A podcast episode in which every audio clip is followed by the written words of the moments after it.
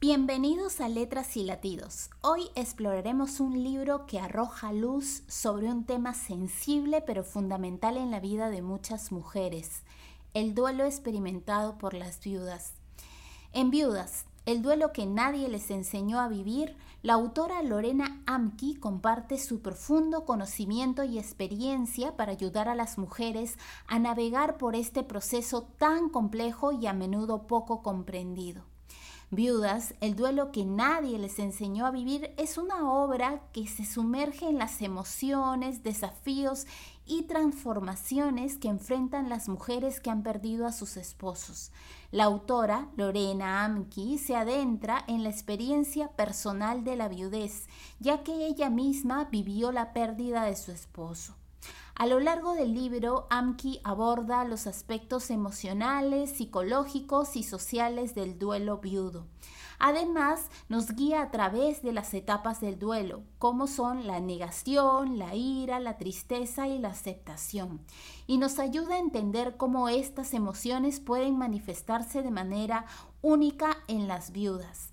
También examina cuestiones prácticas como las gestiones de las finanzas y la toma de decisiones que pueden convertirse en desafíos significativos después de la pérdida de la pareja. El libro ofrece consejos y estrategias para abordar el proceso de duelo y aprender a vivir una vida significativa después de la pérdida. Amki comparte historias reales de viudas que han superado sus pérdidas y encontrado fortaleza en su duelo. Hoy, para contarnos su historia, tenemos como invitada a Karen, quien perdió a Michael de una forma trágica en el año 2019. Nos acompaña para contarnos el proceso de su duelo y para cumplir uno de los sueños de Michael Gray, el que mucha gente conozca su historia de amor con Karen. Muchas gracias por tu grata compañía, Karen. Cuéntanos, ¿quién fue Michael para ti? Hola, Melissa. Eh, Michael eh, fue mi sueño hecho realidad, porque siempre esperé en mi vida a alguien como él. Lo soñé desde que tenía conciencia sobre el amor y cuando llegó era como si la vida me estuviera cumpliendo un deseo. Entonces, eh, para mí él fue un sueño hecho realidad. Perfecto. ¿Y cómo conociste a Michael? Eh, te cuento. Eh, fue una manera muy peculiar. Eh, justamente en el Facebook, él me escribió un mensaje, literal decía, eh, señorita, ¿usted me puede ayudar con mi español? Entonces, eh, bueno, entré al perfil para ver de quién se trataba, ¿no? De, de ver, ¿no? Y de de dónde era, ¿no? Y todas esas cosas, ¿no? Comprobando, ¿no? Que efectivamente era un, un perfil real.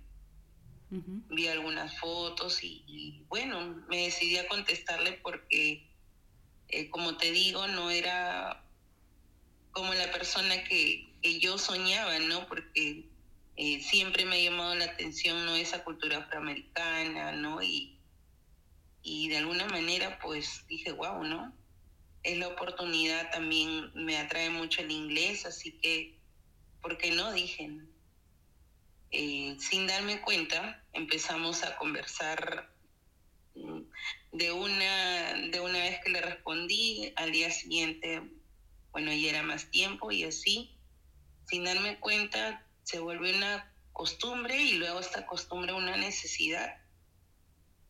Mm, ya con tiempo hablábamos casi todo el día, creo. No intercambiábamos mucho eh, la manera de pensar, canciones, me hablaba mucho sobre su país, yo también, ¿no? Y, congeniamos muy bien. Mm, sin querer también él se fue también eh, pegando, por decirlo así, de alguna manera, ¿no? Hasta que se decidió llamarme, en ese tiempo no habían videollamadas, Entonces eh, me llamó, me sorprendí la primera vez que llamó porque era wow, me está llamando desde otro país, ¿no? Y, y escuché su voz, entonces era como que es, Melissa es difícil de explicar porque nunca había sentido eso antes, ¿no? O sea, era mi, mi latido a mil, ¿no? Eh, escuchándolo. Y bueno, ya esto, sí, entonces eh, era como que esto se iba materializando, porque en realidad eh, no lo tomaba muy serio por el hecho de estar en otro país y ni por mi mente cruzó que en alguna vez eh, él iba a venir desde lejos a conocerme personalmente. Era una idea muy descabellada, así que yo realmente lo tomaba como una amistad eh, lejana, más no que iba a venir, ¿no? Un día. ¿Y cómo fue? ¿Y cómo fue ese encuentro presencial? Wow, era él, uno de esos días, ya le había comentado que en julio iba a tener vacaciones no laborales. Así que me mandó la imagen de su boleto. me voló la cabeza. porque era como que va a venir. Se va a materializar. Exacto. Y ya para ese tiempo, o sea, habíamos ya tenido prácticamente un año más o menos, ¿no? De estar conversando. Y como que de alguna manera se volvió como una relación virtual. Claro. No, o sea, era como que no tenía ni título, pero, pero sí, o sea, ya nos hablábamos con más cariño, ¿no? Eh, es más, nunca, nunca tocamos la palabra de sexo porque era mucho, mucho más profunda, no era una amistad real, ¿no? Entonces, eh, bueno, a todo esto era avisar en, en, mi casa, ¿no? Que va a venir una persona. En ese tiempo, eh, la coyuntura del país no era justamente en las noticias lo que veías, era eh, las personas que venían del extranjero y conseguían pareja aquí y luego las metían descuartizadas en maletas. Estuvo este caso sonado de, de Van der Slot. Claro. Entonces era como que era el temor también, ¿no? Así que yo ya lo había advertido, no tenía de otra, ¿no? Que advertirlo, o sea, decirle que tenía bastantes tíos hombres era mi manera, ¿no? De, de, protegerte, de protegerte, claro. Más que todo por el temor, ¿no? Por, por todas esas noticias, ¿no? Exacto. Eh, igual, bueno, le tuve que decir a mi mamá, porque en ese, en ese entonces, pues como te digo, no pensaba que se iba a materializar. Y me tocó decirle a mi mamá de un momento a otro, mamá, este, tengo, tengo un enamorado que va a venir ¿no? a visitarme de otro país y bueno, mi mamá me dijo que me cuide, obviamente, ¿no? Por las noticias que se escuchaban por ese entonces. Eh, bueno, él también empezó a llamar a mi casa ya más continuo, hablaba con mi mamá. Eh, y lo, lo, más loco era también, eh, se supone que yo también quería aprender inglés, pero fue todo lo contrario, o sea, él realmente eh, aprendió el español porque usaba su diccionario, no había traductor de Google ni esas cosas. Eh, entonces se las ingenió, pero llamaba a mi casa y, hablaba con mi mamá y es más, a veces bromeaba, ¿no? De que si a mi mamá eh, le gustaba llamarla, ¿no? Porque le gustaba su español también. Entonces mi mamá llegó a simpatizar mucho con él, llegó a, a, cogerle mucho cariño, ¿no? Ajá. Eh, eh, tanto así que el día central, ¿no? De, su llegada, bueno, mi mamá se tomó el trabajo de hacerle una pancarta de bienvenida. ¡Ay, qué lindo! Sí, fue un lindo detalle. Ella lo hizo. Nunca la había visto hacer una pancarta. O sea, estaba emocionada, ¿no? y este, fuimos con mis hermanas. Me parece que demoré un poco en llegar y él estaba asustado también, o sea, tenía sus temores por ahí porque para variar vino en el avión al lado de un señor, me dijo que eh, iba para Miraflores y había viajado a Estados Unidos, ¿no? Y en la conversación le había dicho a qué parte del, Perú viene. Él le comentó que Callao y el señor pues empezó a hacer eh, esos comentarios, ¿no? De que Callao roban, matan. Era como que él se asustó, obviamente. Lo traumó, lo traumó. Claro, venía solo de otro país, no sabía el idioma totalmente, ¿no? Entonces estaba también asustado como por mi parte. Pero bueno, eh, él estaba volteado, justamente se, había vuelto loco también y estaba un poco nervioso porque no veía a nadie que, que, lo, que lo recogiera, ¿no? Entonces eh, yo también estuve buscándole cuando de pronto pues mi hermana me dijo, Karen, no es ese chico que está ahí, para, estaba parado de espalda justamente él pidiendo para llamar por teléfono. Eh, entonces, justamente su, su vuelo me parece que se había adelantado un poco, entonces es por eso que él me estaba llamando. Y bueno, y yo dije, ¿será? Entonces solo me quedó decir su nombre y él volvió.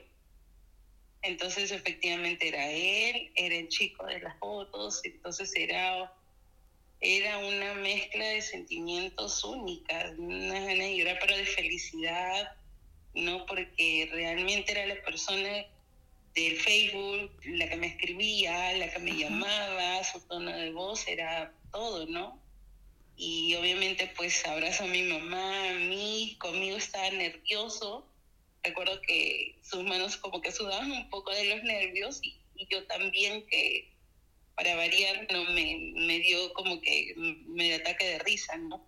Eran de los nervios. Y bueno, e, ese fue nuestro encuentro, ¿no? Me acuerdo que mi mamá estaba emocionada por llevar una pollería, pero como llegó a las 12 de la noche era difícil, ¿no? Y día de semana peor. Pero tenía que darle de comer al yerno, pues. sí, de verdad, estuvo muy preocupada en eso Así que este, tuvimos que conseguir como sea, ¿no? Una, eh, tuvimos al taxista dando vueltas, buscando una pollería. Y bueno, ya de ahí lo fuimos a dejar a, un hospedaje que ya me había dicho, no me había pedido de favor que le busque dónde se queda, ¿no? Porque obviamente en mi casa no podía estar. A todo esto, mi papá estaba ajeno, porque mi papá es una persona muy celosa. ¿no? Y, ya habíamos tenido episodios de celos con mi papá, sobre todo con mis hermanas, así que no, en mi casa no podía caer. bueno, eh, lo dejé en, el hospedaje y, me convertí en su niñera, solamente en mi casa me parecía pues almorzar y a dormir, ¿no? Pero eso sí, eh, con el monitoreo de mi mamá, porque de todas maneras eh, estaba el miedo, ¿no? El temor y por ahí a mis, a mis mejores amigas también, claro. que también me monitoreaban. Exacto, sí, por toda la coyuntura de la época. Sí, lo recuerdo muy bien, definitivamente. Eh. Y Karen, eh, em, ¿ustedes cuánto tiempo estuvieron así a distancia? Créeme que una relación a distancia es una relación de valientes, ¿no? Porque, eh, bueno, eh, contrario a esto, eh, siempre me ha parecido que era una persona más presente que una persona que está en otro país. ¿Por qué? Porque me llamaba todo el tiempo, me hacía videollamadas hasta desde su mismo trabajo. Ajá. Entonces, eh, era todos los días sí. y a cada rato. Sí, definitivamente. Yo, yo también creo que las relaciones a distancia a veces tienen un feeling más especial que las relaciones que no tienen tanta distancia, ¿no? Como que tratan de comunicarse de una manera más constante y eso hace que se mantenga la llama del amor viva, ¿no? Como les pasó a ustedes.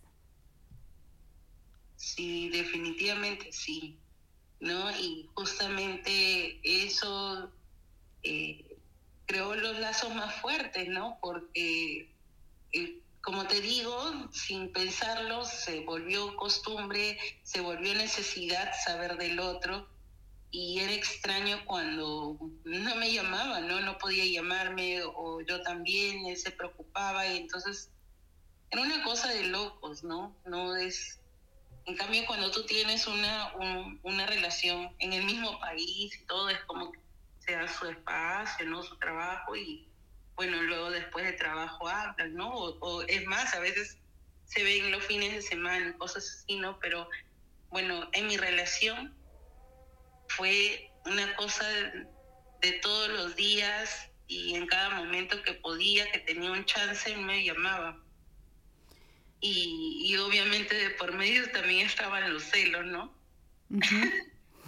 los celos porque, claro, no, no conocía mi pasado, ni yo tampoco, ¿no? Pero a veces pienso que él fue como que la mujer en la relación, por decirlo así, ¿no? Porque era una persona muy eh, sentimental, por decirlo así de alguna manera, ¿no? Eh, su carácter, ¿no? Era, era como que, no sé, más, más tierno, ¿no? Por decirlo así de, algún, de alguna manera, ¿no?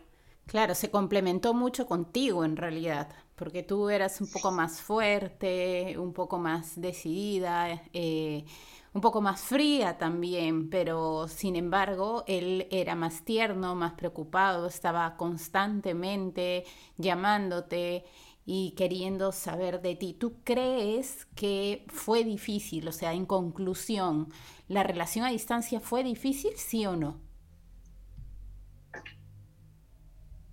Eh, sí fue difícil, porque a pesar de que nos llamábamos todos los días, eh, por su lado había una tristeza, ¿no? Porque él estaba queriendo más, pero al mismo tiempo pues no podía dejar su vida así de un momento a otro para venirse aquí, ¿no? Y instalarse, ¿no? Sobre todo eso. Entonces, eh, sí, incluso tuvo episodios de depresión fuerte. Oh, qué triste, qué triste. Sí, de hecho, es difícil, eh, muy difícil. ¿Y cuándo supiste que Michael era el hombre que querías a tu lado para siempre? Cuando vino aquí y, y realmente se materializó todo, o sea, no quedó en palabras, ¿no? Eh, sino ver sus ganas, ¿no? De que realmente quería algo serio, quería algo real. Yo creo que desde allí yo dije, no, es, es el hombre de mi vida porque está haciendo todo esto para poder venir. Y no era una, eh, una comunicación de un día y luego venir si ya, ¿no? Fue una comunicación trabajada, por decirlo así, ¿no? Y, y, con tiempo surgieron los sentimientos y se decidió venir, sin más ni menos. Y no solo vino una vez, ¿no? Sino eh, vino, es más, la primera visita recuerdo que extendió su, su, sus días de estancia aquí, ya había comprado, tenía fecha de venida y, y luego de regreso, pero cambió, cambió su fecha de regreso una semana más. Eh, luego volvió a venir.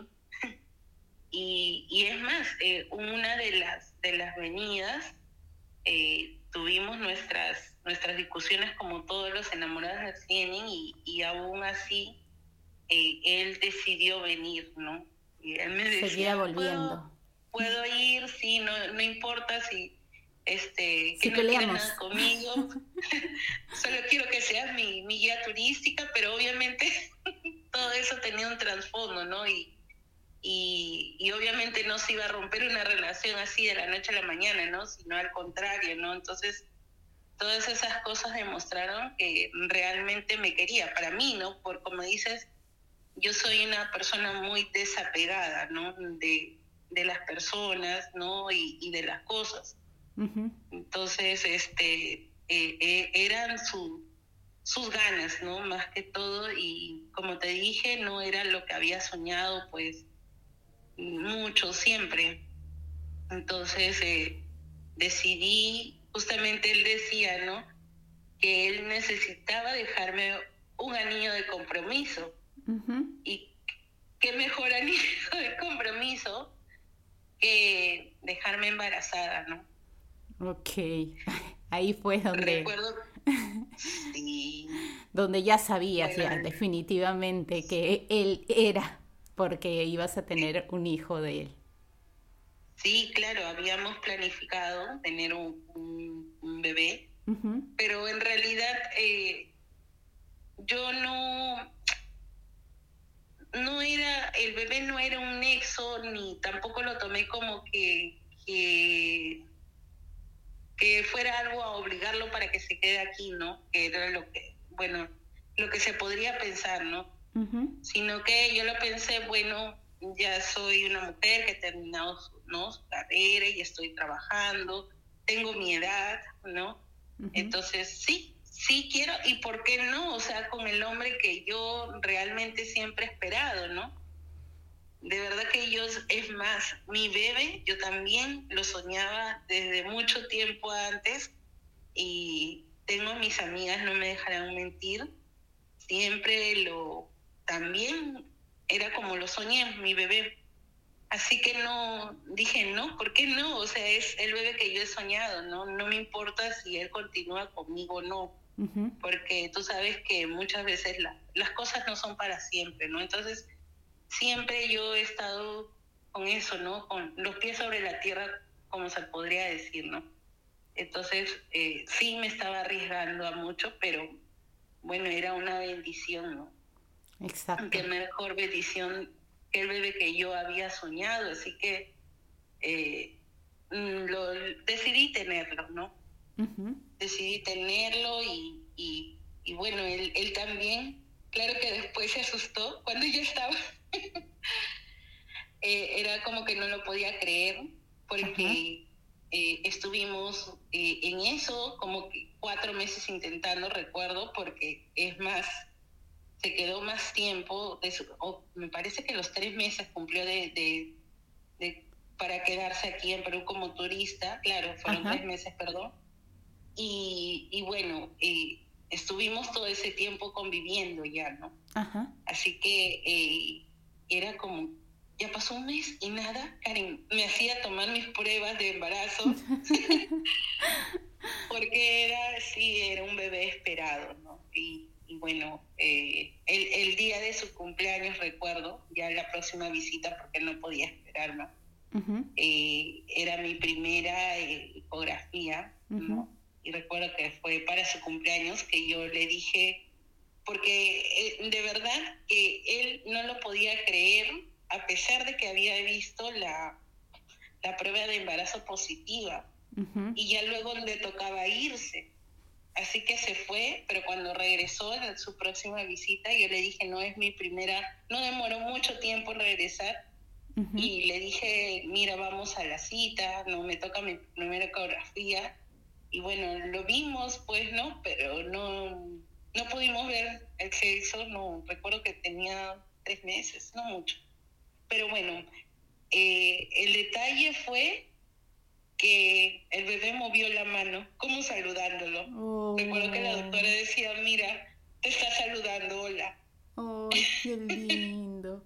De hecho, deben haber sentido muchas cosas especiales en ese momento y más allá de, del, del, momento en sí, que todas las personas que hemos sido padres, madres, sabemos que es genial realmente cuando vemos a nuestros bebés por primera vez en las ecografías, pues para ustedes era mucho más especial porque no solamente lo habían estado buscando esos meses que él había estado acá, sino también que eso de una forma u otra comprometía mucho más su relación, ¿no? Como dices tú, de repente para ti tú sabías que ibas a tener a tu hijo y estando o no él iba a ser tu hijo y ibas a criarlo bien, ibas a tenerlo contigo, eh, pero él, él, para él, Enzo, tu hijo, era como que un lazo más fuerte, ¿no? Entonces es, es algo muy bonito que les haya pasado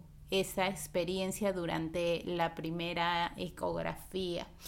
Y Karen, ahora vamos a, ir un poco de un lado alegre a un lado triste.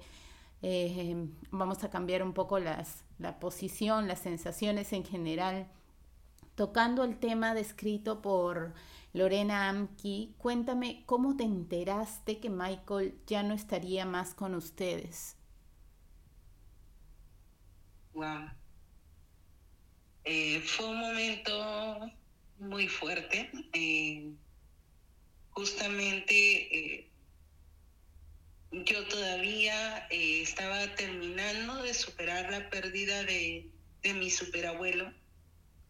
Recuerdo que en ese momento yo ya tenía comunicación con su mamá, con la mamá de Michael, y y bueno, no ella siempre me consolaba a veces para llamarme no por las noches, ¿no? De, en el poco inglés que yo hablaba, ¿no? Eh, y justamente eh, me llamó una madrugada, el 4 de mayo del 2019. Me llamó llorando esta vez, ya no era para consolarme, ¿no? y este me decía llorando, mi bebé, mi bebé murió. Entonces era que no lo podía creer, eh, ¿sabes por qué? Porque eh, él tuvo un, problema ¿no? con, las autoridades porque eh, justamente a raíz de estas depresiones y más porque ya había un bebé de por medio, ¿no? Él se dedicaba a tomar, ¿no? Es su manera de, olvidar las penas. Bueno, y justamente en una de esas eh, ocasiones que él tomaba, pues la policía lo disparó, le, perdón, la policía lo detuvo y obviamente allá en Estados Unidos pues son más radicales las, las Mm, las normas. Las, las normas, ¿no? Todo. Entonces, eh, bueno, le quitaron el permiso y es más, o sea, tuvo, ¿cómo se dice? Eh, detención domiciliaria. Sí, claro. Entonces, eh, tuvo que pasar por un proceso, por juicios, ¿no? Entonces eh, tenía que ir a firmar cada cierto tiempo a la corte, ¿no? Entonces, eh, por un año y medio, me parece, sí que no podía venir.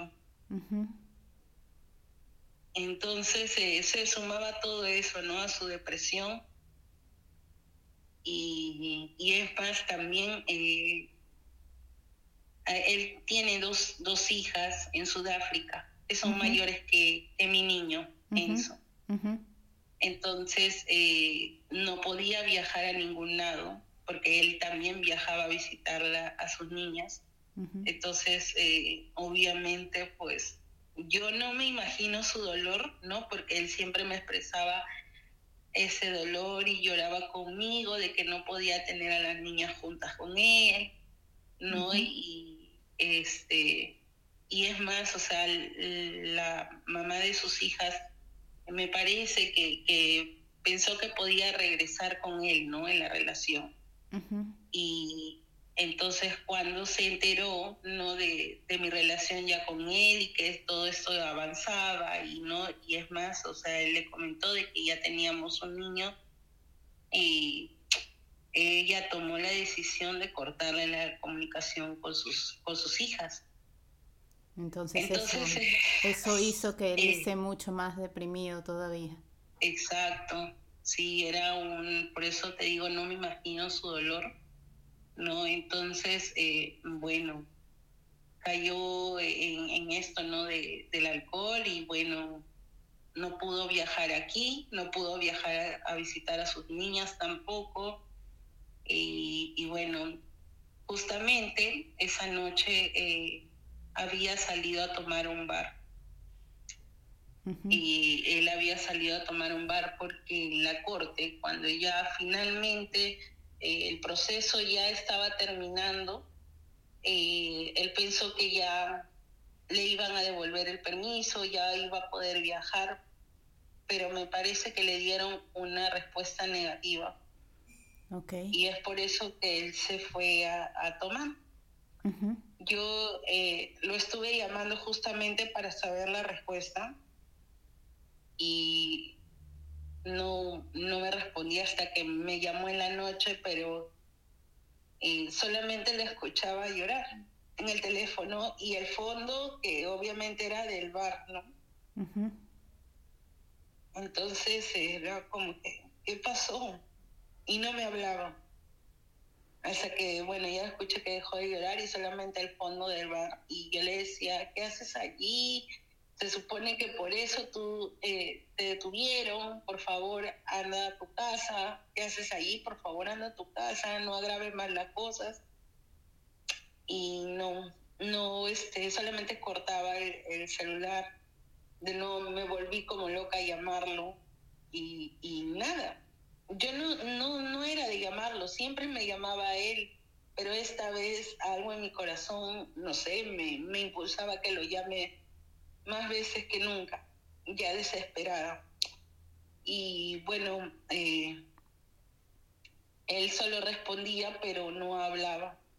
Entonces, lo último, lo último que se podría decir que lo último que escuchaste de él fueron sus lágrimas, sus llantos. Sí, sus lágrimas. Eh, no era un, obviamente estaba un, un bar y solamente se escuchaba su el sollozo del llanto, claro. Exacto, el sollozo. Y, y bueno, recibí la llamada de su mamá diciendo que su bebé había fallecido, que le habían disparado. De verdad que, bueno, en ese momento mi bebé estaba durmiendo, ¿no? Yo estaba en mi cuarto y me salí a mi sala a llorar gritando porque no podía creerlo. No podía creer que con la persona que había estado conversando en la noche, de un momento a otro me salgan con la noticia de que le dispararon y que falleció. Lo asesinaron. Realmente, lo asesinaron. Sí. Eh, y todo era muy confuso y, y, peor cuando no sabes el idioma, no, como, como te digo, o sea, él hablaba conmigo español. Sí. Y si bien es cierto, yo sé un inglés básico que me defiendo, pero no es lo mismo, ¿no? Que hablar con, con personas nativas de allá y entender exactamente lo que dicen, ¿no? Exacto. Entonces, era, eh, wow, ¿no? Eh, solamente eh, recibí la información que me daban, pero no era lo suficientemente, eh, no sé, comprensible para mí en el sentido de que, ¿cómo entender solamente porque te dicen le dispararon y ya, pero no, no saber los detalles, no saber si, si puede estar en una ambulancia o algo, no sé, ¿no? Y, bueno, eh, mis papás obviamente se asustaron mi, mi papá le costaba creer y me decía, no, hija, a lo mejor eh, eh, no has entendido bien lo que dice, ¿cómo va a decir eso? Mi mamá eh, solamente me, me, consolaba. Y al día siguiente recuerdo que tenía que ir a trabajar, era sábado, y, este, y yo igual decidí ir al trabajo, porque quería de alguna manera pensar que, todo era mentira, que, o mejor dicho, que yo había escuchado mal el inglés, que tal vez no era eso, no, pero este era cierto. Y yo eh, igual no quería llorar delante de mi niño, así que decidí irme al trabajo. Mi trabajo es eh, atención al público en ese momento era. Eh, era difícil no dejar de pensar en el momento. Incluso mi jefe me llamó no para saber cómo estaban todas las cosas porque era sábado y bueno le comenté de lo que había pasado. Me pidió que me vaya a mi casa, pero no igual no quise porque quería despejar mi mente, quería no sé distraerte ocupar tu cabeza de otros y pensar y pensar de que de repente escuchar una noticia de que no sé están están en el hospital tratando de, de salvarlo no porque no no sabía los detalles no sabía que había sido una muerte súbita como por los, los disparos que le habían dado no tenías esperanza aún. sí tenía esperanza. Eh, bueno pero cuando ya eh, estaba en mi trabajo, la mamá de sus hijas me llamó desde Sudáfrica, que es una cosa que también la valoro mucho. Y este, bueno, ella me llamó para darme el pésamo. Y empezamos a llorar juntas, ¿no? Porque ella me decía, lo siento, Karen, siento mucho tu pérdida. Eh, tenemos que estar fuertes por nuestros niños. Entonces era muy triste y muy difícil. Eh, luego no podía hablar con su mamá porque obviamente estaba con todo esto también por el otro lado y te cuento es su único hijo. Qué difícil para ella. Muy difícil. Sí, muy difícil. Entonces, no tenía mucha comunicación en ese momento con ella. Y luego me llamó la su media hermana, ¿no? Que es, es sí, que se crió con él también, su media hermana, pero vive muy aparte. Y bueno, ella me llamó justamente también para darme el pésame, para saber cómo estaba con mi niño eh, y a contarme un poco los detalles. ¿No? Y ahí fue donde me contó que él había ido a tomar un bar y bueno, como eh, era de esperarse, pues ya tomado empezó a... Él, es muy hablador y más cuando toma. Parece que estaba molestando a otra persona allí, ¿no? Y, y este, la otra persona reaccionó. Me parece que llamó amigos pero es todo confuso porque ahora me, enteré el año pasado y qué bueno de que en las noticias, porque incluso su caso salió en las noticias, pueden encontrarlo, no pueden ver el video y todo. Eh, dijeron de que él en las cámaras se ve acercándose a un carro, ¿no? Donde había cuatro, cinco, cinco chicos, me parece y todos estaban bajo los efectos de la droga. Entonces eh, sale en las cámaras, se ve que él se acerca al carro y como que le preguntan algo y, él este, nada, contesta, pero es una comunicación corta, contesta y luego se retira, normal. Y a la hora que se retira, sale un chico por la ventana del carro y le dispara. Entonces no le dio opción a nada. Y así fue como perdiste el amor de tu vida. Sí. De un momento a otro. Sí, de un momento a otro. ¿Cuántos años tenía Michael cuando lo asesinaron? 33, la edad de Cristo, ¿no? La edad joven. que dicen tan el hombre. Sí. sí, tan joven. Y ¿Tenían planes ustedes juntos a, futuro? Yo sé que todos esos planes se arruinaron por ese fatídico momento, pero ¿cuáles eran sus planes? Eh, nos íbamos a casar, Melissa. Nos íbamos a casar en el mes de diciembre. Eso pasó en el mes de mayo. La última vez que él vino, eh, llegó a traerme mi anillo de compromiso. Eh, hicimos el proceso de ciudadanía de mi niño. Lo llegó a hacer mi niño es eh, tiene doble nacionalidad y el siguiente paso era casarnos para ya luego tramitar y poder irnos a su país. Estabas a un paso. Estabas a un paso. Sí, sí, justamente eh, se llegaron a comunicar sus mejores amigos de él conmigo eh, me buscaron por Facebook, no con él, por, por su Facebook. Eh, me escribieron, ¿no? Y me dijeron que querían hablar conmigo, eh, porque querían conocer a mi niño, querían conocerme a mí, porque decían que Michael siempre hablaba de mí.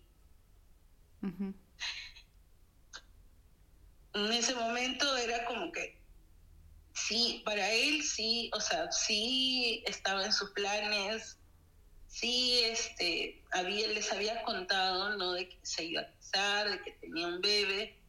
Entonces, para mí era muy difícil, como te digo, yo de alguna manera eh, siempre estoy con los pies sobre la tierra y era como que a lo mejor puede tener otra mujer por allá, otras cosas, otros planes.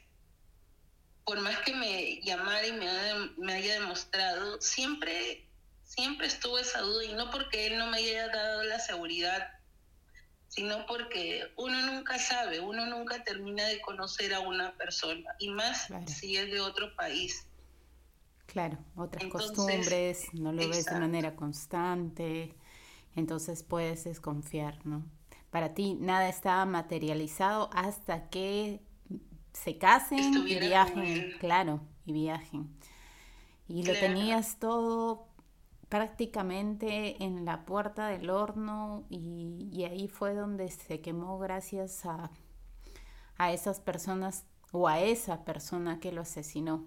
Sé que están en proceso de juicio todavía por lo que me has comentado. Su mamá sigue con este proceso muy dolida, ya que tiene al frente muchas veces al asesino de su hijo y sin recibir condena pero ¿cómo te sientes tú ahora? ¿Tú crees que has pasado todas las etapas que menciona la autora en su libro? ¿Has llegado a pasar eh, la etapa de la negación, la etapa de la ira, la tristeza y por último la aceptación. Bueno, la negación de hecho, ¿no? Desde el primer día, cuando estabas con la esperanza de que por ahí te llamen y te digan que están en el hospital, que lo han salvado, o sea, no aceptaste en ese momento eh, lo que había sucedido.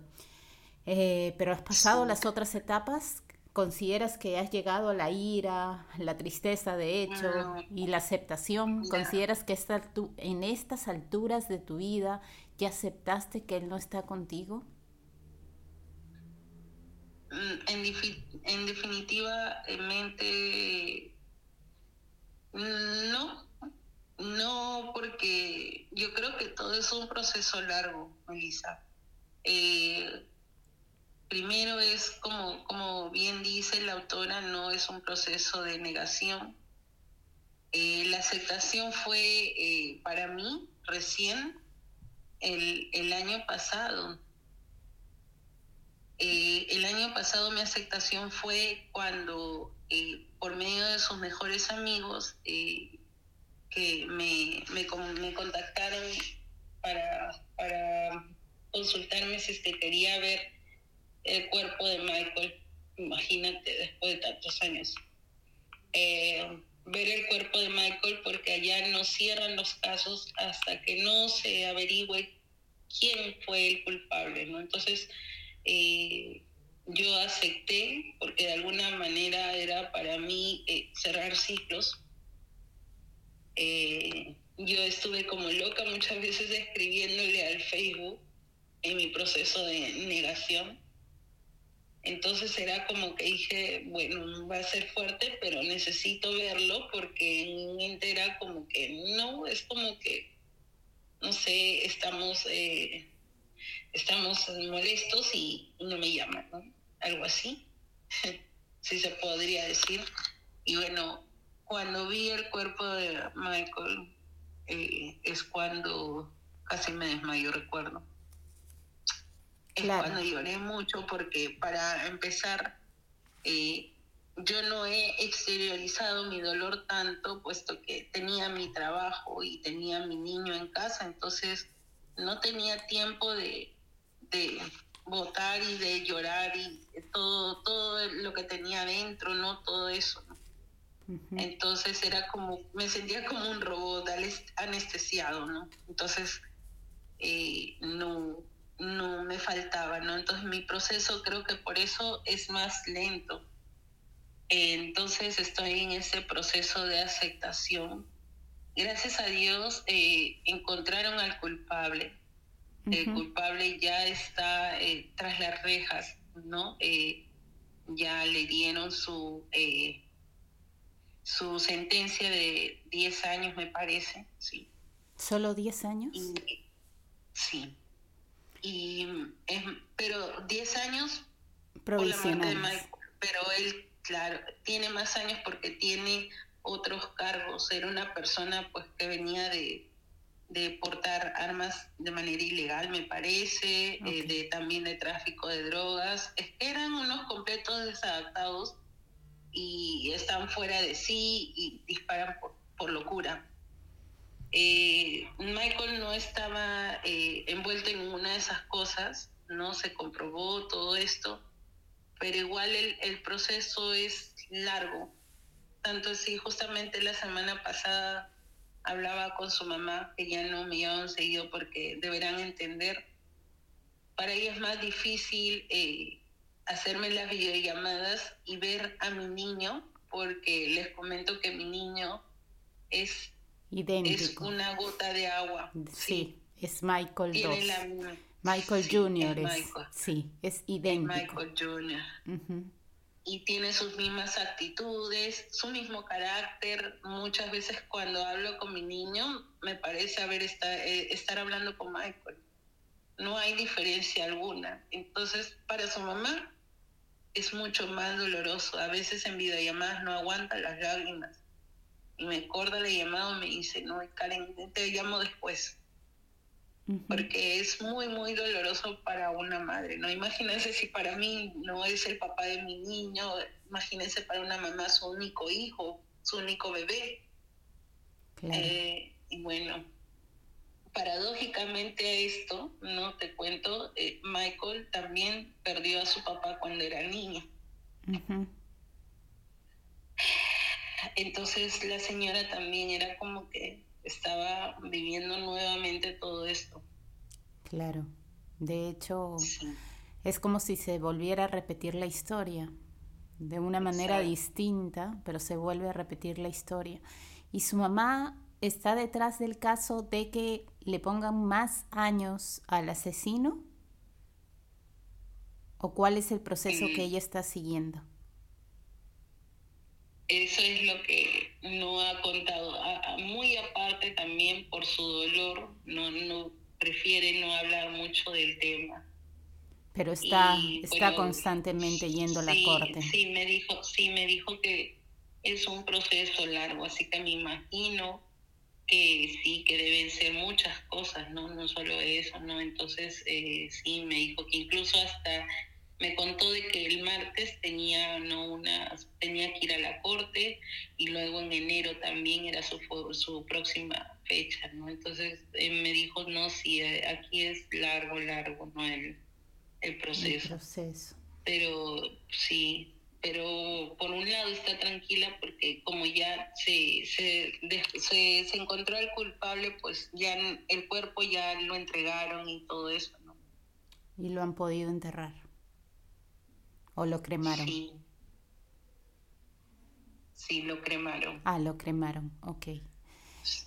¿Y cómo te sientes hoy en día? Yo sé que todavía no has eh, culminado el proceso de aceptación, según lo que nos has comentado, pero ¿tú crees que realmente esto es posible? Yo sé que esas heridas quizás no se pueden borrar de nuestra mente de un día para otro, ni de un año para otro, pero ¿crees que hay una luz al final del camino? Sí, yo creo que sí. Yo creo que sí, más porque soy mamá. Claro. Y no tengo, no tengo mm, mm, otra opción que ser fuerte, ¿no? Y continuar adelante por mi niño. Tu luz es Enzo. Sí. Es muy difícil a veces, sobre todo porque ya mi niño está en una edad consciente, ¿no? Y él se acuerda de las videollamadas que le hacía a su papá, porque, bueno, cuando ya nació Enzo, las videollamadas, pues era, él estaba presente en todas después, ¿no? Y es más, tienen episodios muy bonitos. una vez, eh, es más, el vino, se disfrazó de su héroe, vino a ver a Enzo disfrazado de su héroe y, no sé, si pudieran ver ese video sentirían mucho e, ese amor, ese cariño. Allí él, mostraba pues toda... Eh, esa depresión, ¿no? Que era justificable en ese momento, pues él, él se quería meter a Enzo dentro de, él, era una cosa, era un amor muy bonito, ¿no? El que él expresaba con, con Enzo. En las videollamadas también, porque jugaba con él, entonces ya tenían un nexo muy fuerte, desde la primera vez que se vieron, muy fuerte, muy fuerte. Y entonces, eh, es más, la primera palabra que aprendió a decir fue papá. Entonces, este, es muy fuerte eh, convivir, aprender a suavizar el dolor, porque el dolor no se va de ninguna manera. No. Es, es aprender a suavizar ese dolor. Y, y como le decía más, porque en él veo a Michael, ¿no? Y, y él también, ¿no? con esta edad que tiene más consciente como, ¿por qué mi papá se fue si él me prometió que íbamos a dormir juntos? Sí. ¿Por qué no está aquí mamá? Y obviamente es hombrecito, le hace mucha falta a su papá, a veces tiene detalles para él. La otra vez creó un cómic con el nombre de su papá, él tiene nueve años pero él, él también no tiene que pasar por un proceso, wow, está en terapias psicológicas también, porque sí le llegó a afectar. Y lo único que me queda es ser fuerte y, y, y tener mente positiva, ¿no? De que, de que todo va a ser mejor mañana. Y lo estás haciendo, lo estás haciendo muy bien. Te felicito por eso, porque te conozco y te veo sonreír. Y eso es muy importante. Y no solo sonríes por fuera, sonríes desde adentro. Tus ojos se iluminan y sé que toda esa magia la hace Enzo por ti y el recuerdo de Michael. Karen, muchas gracias por tener la valentía de contar tu historia. Gracias a ti, Melissa, por la invitación. Gracias, de verdad. Eh, era un, uno de los sueños de Michael era poder publicar nuestra loca historia, porque también le gustaba escribir y siempre quiso hacer eso, pero no lo llegó a hacer. Entonces, este de alguna manera y un parte de su sueño, ¿no? Dar a conocer esta loca historia. Gracias por la invitación, de verdad, Melissa. Gracias.